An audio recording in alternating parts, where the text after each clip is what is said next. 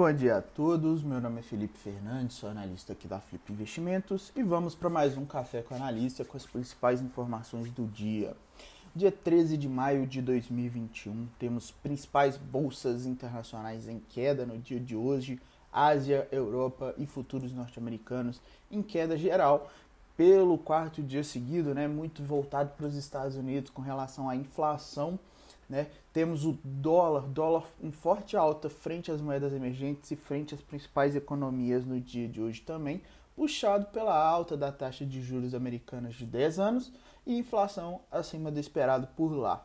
No ambiente de commodities, queda geral, destaque para petróleo e minério, que estão em quedas bem fortes no dia de hoje. Né? Minério no porto de Dalai Lama é, caiu mais de 4% no dia de hoje. Tá? Então, ficar atento aí depois do rally de alta do minério.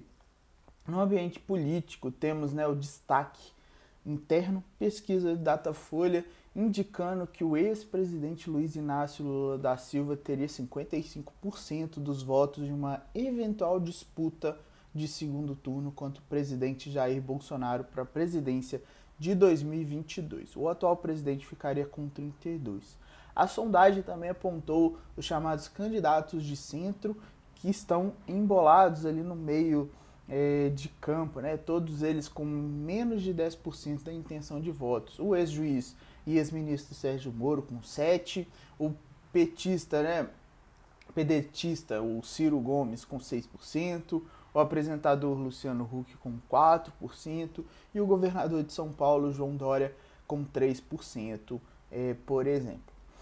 No ambiente corporativo interno, temos aí o radar é, é, movimentado muito pela temporada de balanço. Destaque aí para Suzano registrando prejuízo de 2,7 bilhões de reais.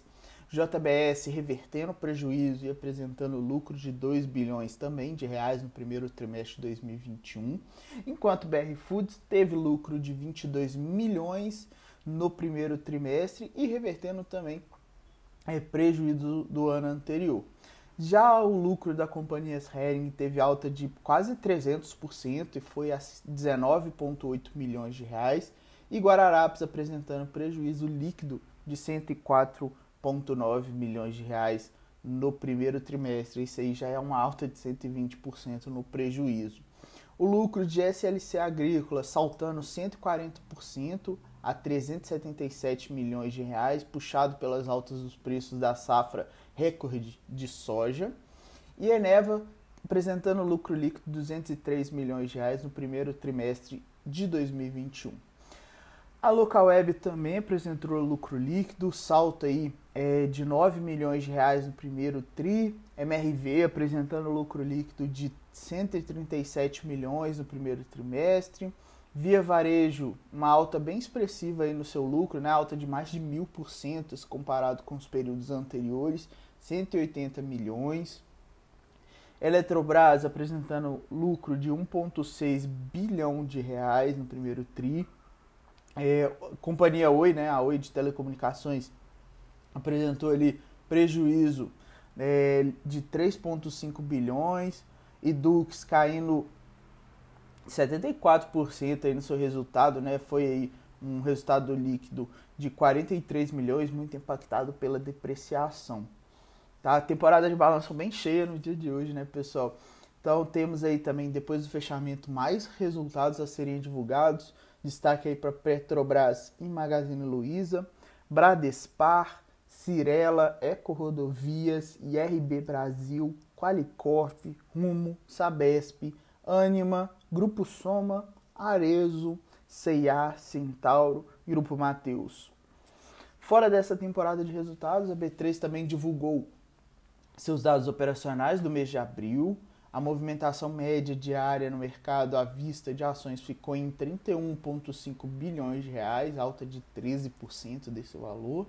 Em relação ao mesmo período do ano passado, é, já tem a comparação com março também, né? Desse é, ano houve uma queda de 14%, considerando que após ainda estamos na pandemia, mas chegando um pouco mais próximo do final, a movimentação tem diminuído.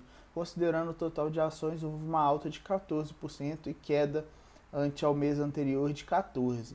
tá? Vamos ficar de olho nesses movimentos aí, dados operacionais de B3. Já o grupo, o, GPA, né, o grupo controlador do supermercado Pão de Açúcar, negou que está em discussão para a venda de sua participação no grupo colombiano Êxito.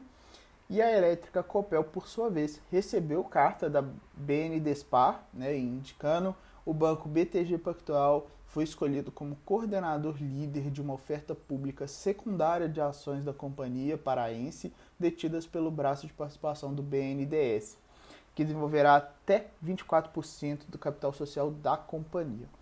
Calendário de hoje, pessoal, para não ficar muito longo esse áudio, 9 e meia pedidos iniciais por seguro-desemprego e índice de preços ao produtor nos Estados Unidos. Bastante atenção os investidores estão de olho na inflação norte-americana, então pode ter aí mais sangria no dia de hoje se vier fora do esperado, beleza? Desejar a todos um ótimo pregão. Qualquer dúvida, voltar no nosso grupo de interação. Um abraço e até mais.